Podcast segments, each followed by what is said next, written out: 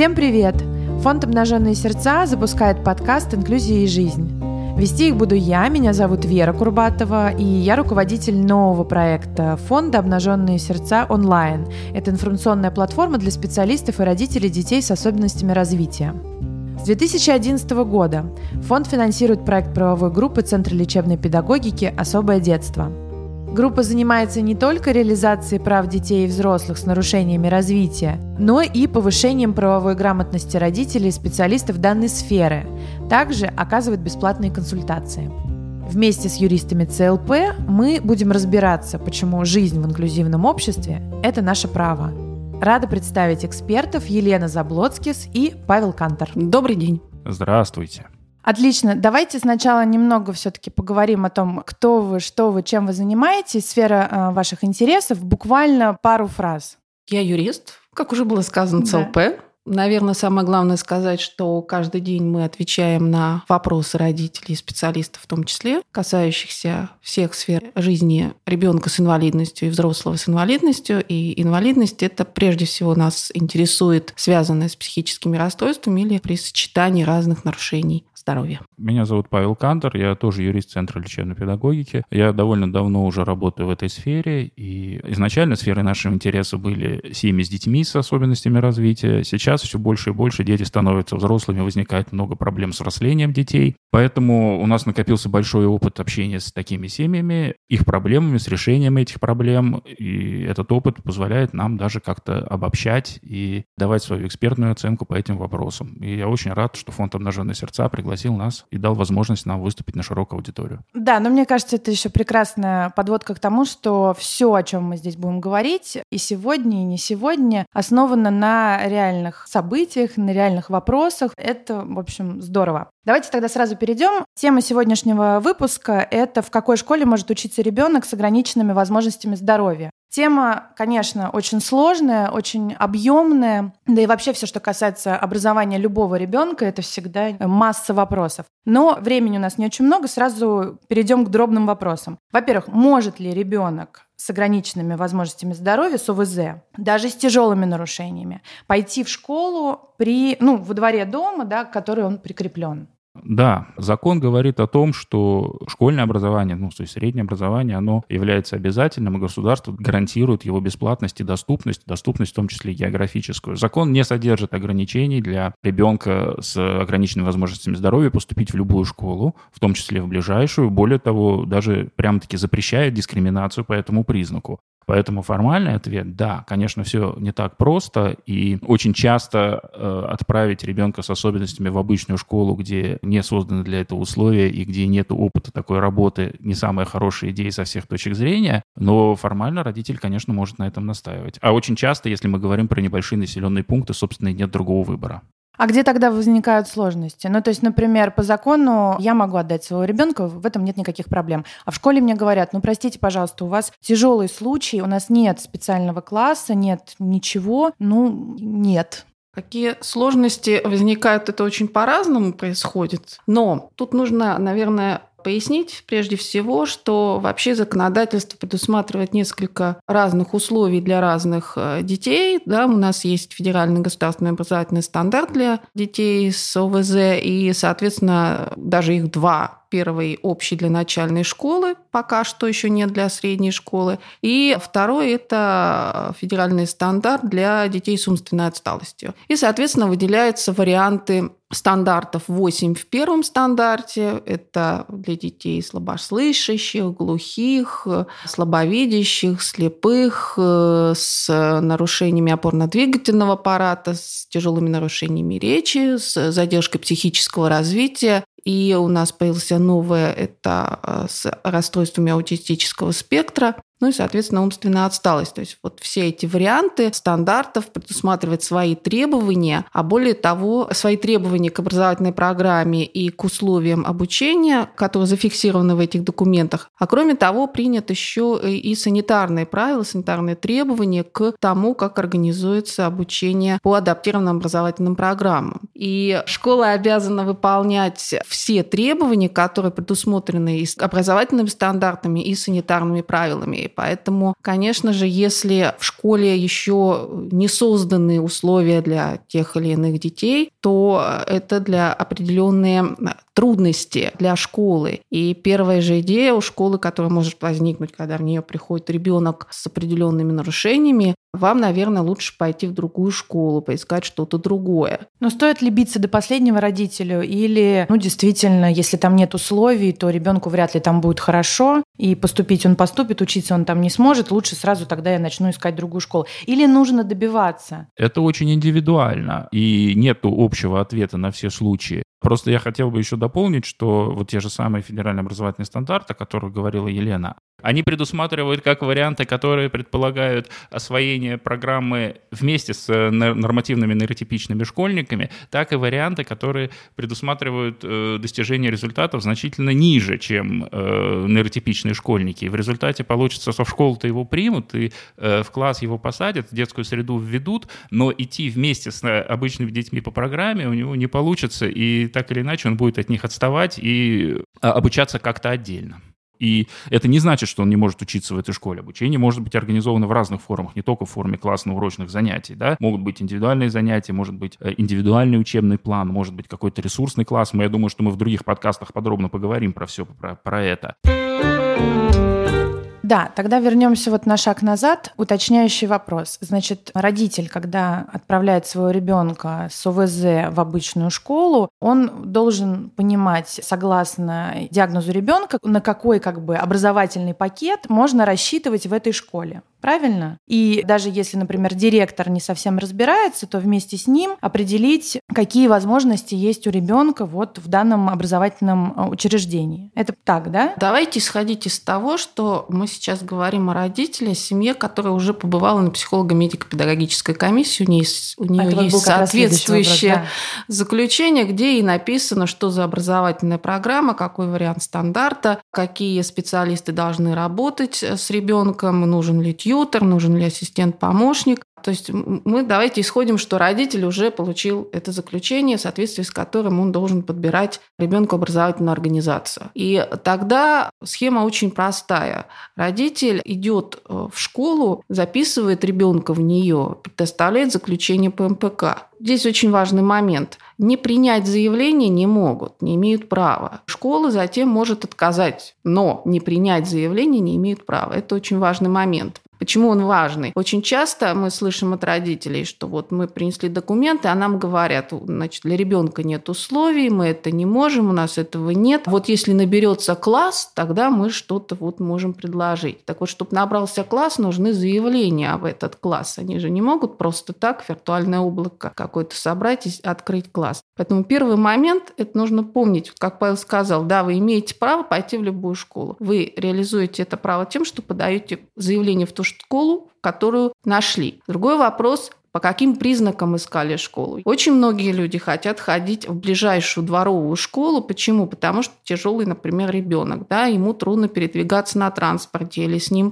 трудно дойти куда-то далеко, или э, путь до ближайшей специализированной школы очень далек. И, соответственно, вот семья идет в ближайшую школу, имеет право. А можно выбрать школу а, по как раз соответствии с заключением по. Например, в заключении по МПК указана адаптированная образовательная программа для детей с аутистическим спектром, и приятнее идти уже там, где какие-то родители то протоптали, значит, так скажем, дорожку. Но можем встретить все что угодно. Можно попасть, не хочется сейчас отклоняться, да, можно попасть в класс, где очень много разных детей, и ребенка с аутистическим спектром взяли в класс, но в результате он все равно как бы на отшибе, и родителям не нравится. То есть никогда не знает семья заранее, с какими трудностями столкнется. И это нужно просто вот как данность принимать. Трудность может быть на каждом шагу. Но вот смотрите, вернемся еще раз. Понятно, что заявление родитель может подать, его не имеют права не принять. Тут как бы все ясно. Может ли семья все-таки рассчитывать на то, что ребенок пойдет в самый обычный класс, и это будет называться инклюзией? Или вот тут могут отказать? Ну, смотрите, родители, семья может и вправе рассчитывать на то, что ребенка возьмут в ближайшую школу, которая относится по месту жительства, независимо от тяжести его заболевания, поскольку это закон. Но вопрос в том, будет ли он получать образование в классе вместе с другими детьми постоянно. Это зависит от его состояния, в том числе от рекомендуемой адаптированной программы. Я знаю пример семьи, когда школа в небольшом населенном пункте, тяжелый ребенок, он один такой в школе, и он учится в этой школе. Это очень большая проблема для школы. У школы масса проблем, для него чуть ли не отдельный класс, для него чуть ли не отдельные учителя, у него практически все занятия индивидуальны. Он вместе с другими детьми соединяется очень на небольшое количество времени и в очень ограниченных ситуациях, но тем не менее школа это делает, и она может это делать. И я обратил внимание на ваши слова, если директор не, не, не знает или не умеет. Директор не может не знать или не уметь, и школа не может не знать или не это уметь, теории, как работать с такими детьми. Они обязаны это делать, и наши органы образования и на законодательном, и на фактическом уровне создают для этого условия, создаются специальные центры психолого-медико-педагогического сопровождения, которые предназначены для консультирования образовательных организаций по организации образовательного маршрута. Существуют институты развития образования при Министерстве просвещения, существует федеральный ресурсный центр по созданию, как бы, по разработке адаптированных программ, индивидуальных планов и так далее. То есть в школе есть куда обратиться, и Министерство образования, органы образования, они, ну, в теории, и, в общем, не в теории, а на практике работают с такими школами и оказывают им помощь. Если школа готова и хочет выполнять свои обязанности, то у них возможности для этого для школы создаются. Мы как бы мы не должны жалеть школу, это их обязанность. Когда мы приходим и общаемся с администрацией школы, мы не должны исходить из как бы, предположения, что кто-то что-то не знает, и мы кому-то должны что-то объяснить. Не, вот этого не должно быть. У нас есть право, и каждый родитель должен помнить о праве столкнулись с трудностями, послушали информацию, которую говорят, ушли, а потом подумали, что делать. Вот важно не вестись на такие разговоры «мы не знаем», «у нас нет», и «мы не можем» и так далее. Но это уже похоже на такое железобетонное правило. Первое – это не вестись э, на, всякие, на всякую лирику, а все таки обращаться к праву. Но вот эта история с сельской школы, как мне кажется, все-таки исключение, когда этот ребенок с тяжелыми нарушениями, для него все условия созданы. Это какая-то, наверное, уникальная ситуация. И поэтому вот мне хочется сразу спросить, а в чем как бы тогда сложности? То есть если родитель имеет право подать заявление, подает. Если школа должна его принять, если директор в курсе, как такие дети обучаются, э, какими должны быть, не знаю, там, педагоги в этой школе, тогда в чем проблема? Где возникают проблемы? Проблема возникает на этапе организации, собственно, процесса. Да? То есть для школы принятие ребенка с особенностями – это задача, которую нужно затем решать. Как учить, кто учить, по каким программам, в каком режиме, как обеспечить обязательные образовательные курсы. И это, собственно, сложность. Плюс школа обложена кучей всяких документов, в том числе упоминаемыми уже санитарными правилами, в частности, требования к комплектованию классов. И вот, например, в этих э, требованиях к комплектованию классов есть жесткий расчет такой, сколько человек может быть в классе, если там он обучается по такой-то программе. И вот первая сложность. В этих санитарных правилах сказано, что если ребенок приходит по первому варианту программы, то есть это вот если в заключении по МПК написано 8.1, 6.1, 7.1, то это первый вариант, и в соответствии с Самый законодательством легкий. предполагается, что ребенок, безусловно, учится в обычном классе классе в среде обычных сверстников. Он обучается по адаптированной программе, по варианту вот с единичкой. У него есть специальные условия определенные, но при этом он учится в те же сроки, по тем же учебникам, методикам. Методики могут быть как раз разные, но в те же сроки и по такому же плану, как и все остальные дети. И он приходит в этот класс, вот это как раз такая полная инклюзия, и санитарные правила устанавливают э, требования, что, например, если один э, ребенок с аутизмом, по-моему, все-таки 20 человек, если двое э, детей с аутизмом 15 человек, соответственно, представить там, в московской, например, школе такие классы нереально, и понятно, что первая же трудность, что делать. И когда вот эти правила были введены в действие, Первая же жалоба от родителей была, нам отказывают в инклюзии по тому поводу, что они не могут э, соблюдать вот эти правила. Да, у ну нас да, уже то есть они не возьмут человек. еще 10 человек, получается. Да, а, нет, они взять-то возьмут, но им придется делить один класс на два класса. Соответственно, это были такие отказы. Но мы всегда говорим, что право на образование – это первичное право. Это право выше, чем там сколько человек в классе, простите. Да, имею я право учиться в классе 20 или 25 питье, право на образование все-таки выше. И такие отказы прекратились. И я не думаю, что вы найдете классы, где есть 15 или 20 человек общая наполняемость. Но это говорит о том, что, видимо, детей с аутизмом не так много учатся в обычных классах? Вообще в обычных классах, ну, если уж забегать в практику, то это выглядит все достаточно э, просто. То есть э, есть примеры, когда ребенок, обучаясь в обычном классе, он в класс не попадает. Ну, на домашнем обучении. То есть это не домашнее обучение, он приходит в школу, им создают, э, сейчас такое модное слово, ресурсный класс. Это, это зона, где должны проходить дополнительные коррекционные занятия, отдых, санитарно-гигиенические какие-то процедуры. И с ребенком там занимается, как правило, в индивидуальном индивидуальном порядке. То есть э, инклюзия может обернуться и вот таки, такой стороной. Даже если продолжать вот про детей с аутизмом, то э, вот если 8.1 – это точно инклюзия, 8.2, например, адаптированная программа по варианту 8.2 предполагает уже удлиненные сроки обучения, это 5-6 лет в начальной школе, и при этом могут быть другие методики, есть обязательный набор коррекционных курсов, и для школы это уже совсем сложнее, чем вот ребенок по 8.1. При этом, если они посмотрят еще в санитарные правила, то увидят, что такой ребенок вообще должен учиться в классе, где там 12 максимум человек, а это примерно, ну вот если взять, это класс для детей с ЗПР, например. Опять же, в обычной школе найти, ну, класс, вот в здоровой школе, в любой класс для детей с ЗПР, наверное, невозможно. Встает вопрос, что делать. Этого ребенка по настоянию родителей могут включить в обычный класс. Что получит семья в результате? Вот опять же, ребенок может в классе просто не появляться.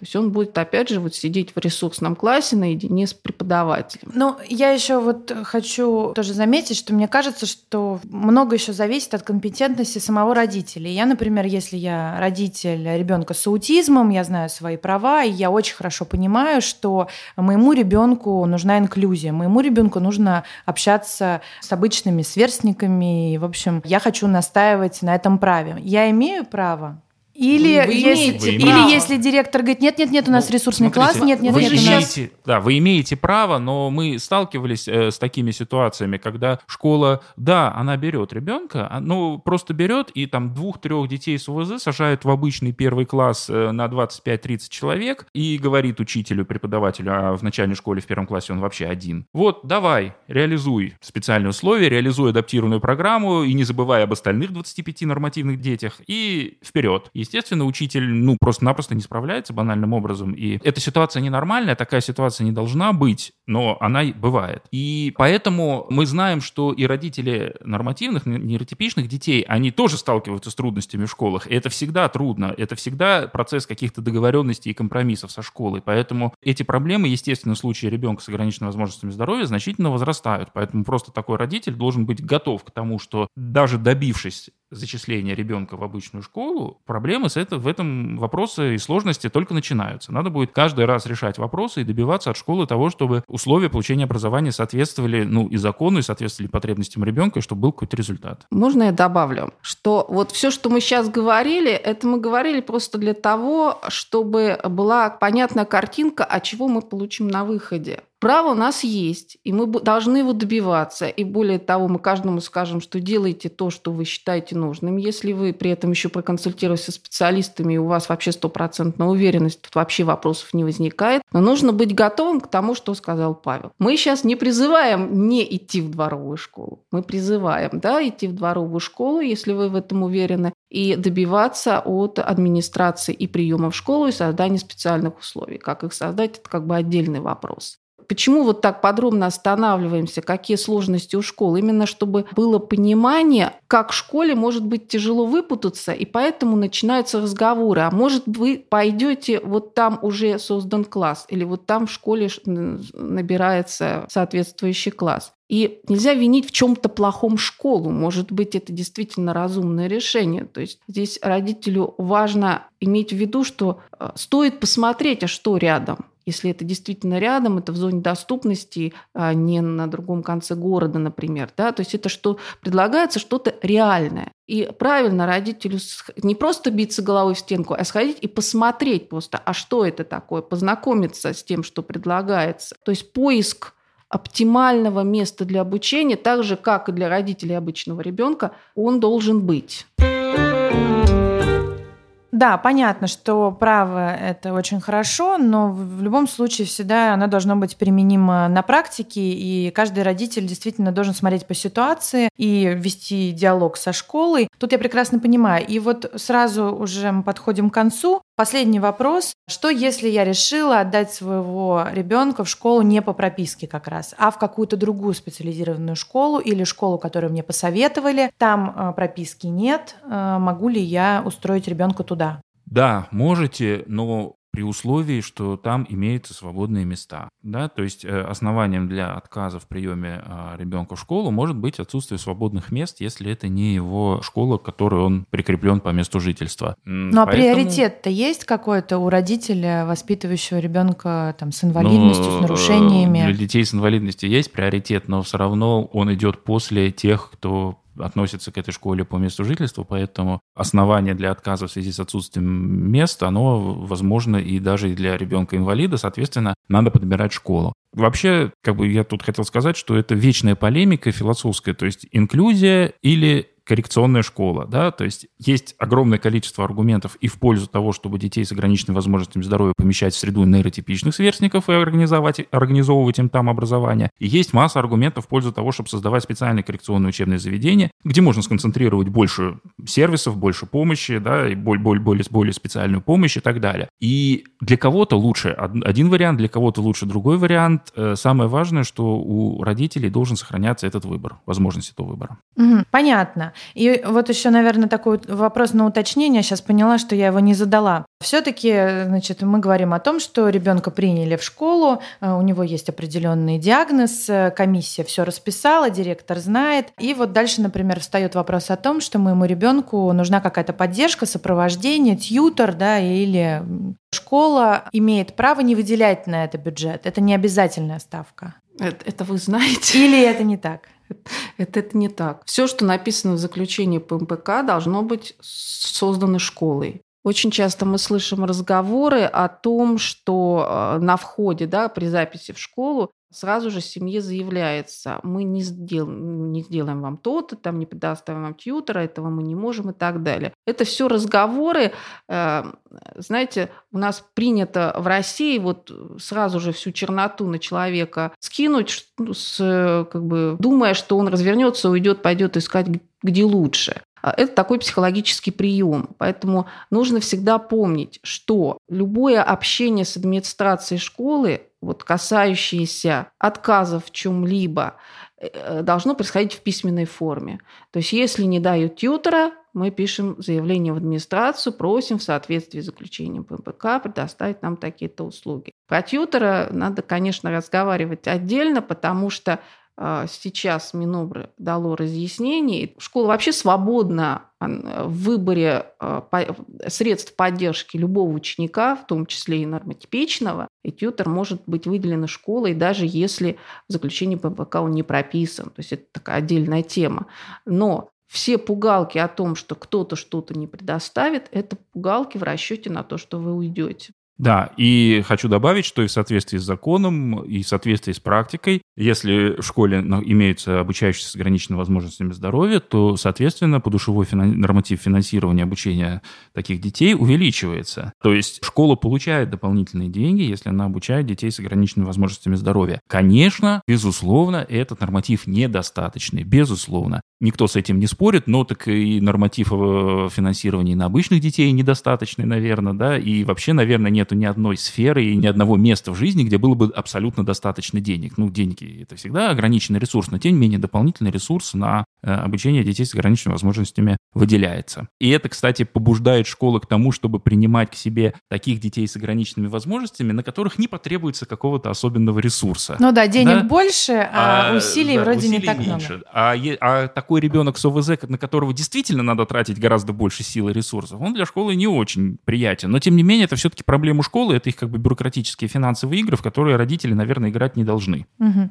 Ну, в общем, на самом деле ясно одно, на этом можем закончить сегодняшний подкаст, что у родителей есть права, что все отказы должны быть в письменном виде, что, слава богу, в законе все расписано, на что имеет право родители, на что нет. В заключении комиссии тоже написано все, на что имеет право родитель. А в идеале. В идеале, да. Школа должна предоставить. А дальше уже нюансы. Вот. Спасибо большое и до встречи в следующем подкасте.